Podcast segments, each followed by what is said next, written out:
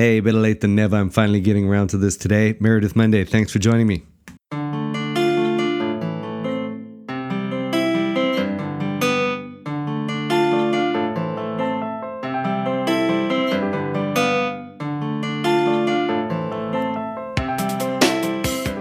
Well, I do apologize if Meredith Monday's your thing and you wake up fresh as a daisy first thing in the morning and switch on Two Age Sojourn. I mean, who could blame you, right? You know, get your Meredith Monday fix, but uh, I left you hanging. Sorry about that.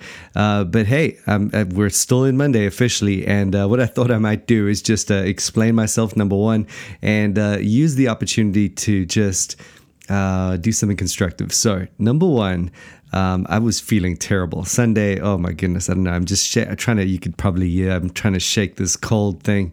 Uh, had to make it through the preach, did that.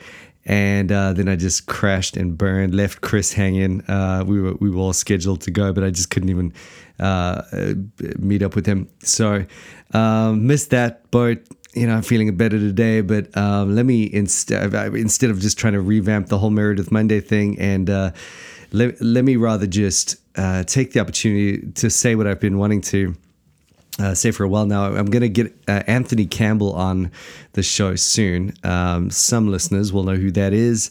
Uh, he is another Acts 29 pastor uh, and church planter in New Zealand. And uh, a good friend and brother, and we'll get him on because they are ho- hosting the um, the next Acts twenty nine conference in New Zealand, um, and that is the first uh, weekend of November. I think it's the first and second, and uh, we've got a whole bunch of good guys uh, coming up to to preach for that. Um, and I've got one slot, which um, I'm stoked about. But the reason it's relevant for Meredith Monday is because I'm going to be doing some uh, something Meredithy on on that, of course and uh, bringing some some Kleinian goodness to the team. Uh, and so, if you are a fan of Meredith Kline, uh, maybe that's something that would interest you. Um, and so, let me use the opportunity to get that plugged and um, just make sure that I'm not leaving anyone hanging. If you do want to come along to that, um, what I'm, I'll just give you a little tease. I'm not going to tell you what I'm talking about, um, but it is from Kingdom Prologue. Essentially, um, it's the idea that Kline explores with regard to mission and uh, specifically the Oracle of Noah. And so, if you've read through Kingdom Prologue a few times, you might know what I'm talking about there. Um, it's uh, just this very uh, you know, it's the kind of text that everyone just moves straight over without any th- further thought to, but actually, it is one of the most important passages in terms of just moving the narrative forward and helping us understand how it's all connected to the Abrahamic covenant. And obviously, by the time you get to Abraham, you know, people don't really have too much trouble connecting that to mission. You've got the blessing upon all nations. Uh, this is the very thing that Christ obviously came to fulfill and uh, and commission his disciples in.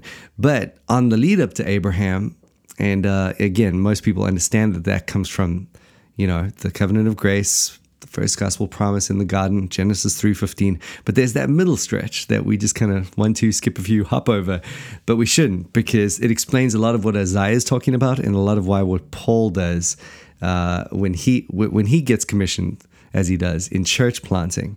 Uh, he's moving in a certain uh, not only trajectory, but really a, a, way of thinking that's encapsulating a lot of Isaiah's prophecies, which themselves are stemming from Noah's Oracle and uh, and really even Jesus's own uh, emphasis. So this is the kind of thing I want to just throw into the mix, um, uh, and because we will be talking about church planting and mission.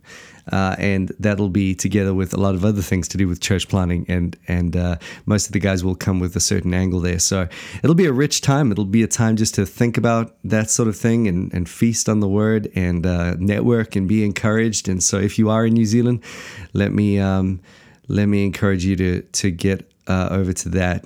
Um, uh, the event is being publicized and uh, whatever on Facebook, but I think just go ahead and say you know, Acts 29 on Google. I don't know, put my name there, put John McFarlane, put Adam Ramsey, put uh, who else is coming? Kylum, Kylum from Australia. That's going to be epic. Um, and so just a whole lot of good dudes. Um, and so I trust you can make it there. I'll, I'll keep this one short and just uh, keep it a nice, neat little plug for that uh, subversive Kleinian event that's going to be happening. which is uh, got nothing to do with Kline, but everything to do with Kline, if you know what I mean. Uh, okay, so that's Meredith Monday, and we will, you know, if you're interested in in that. Uh, stay tuned for some. I think this week or next week we'll get Anthony on and find out a little bit more about him and about that. Uh, bless you guys. Uh, trust you had a good start to the week. We'll catch up tomorrow.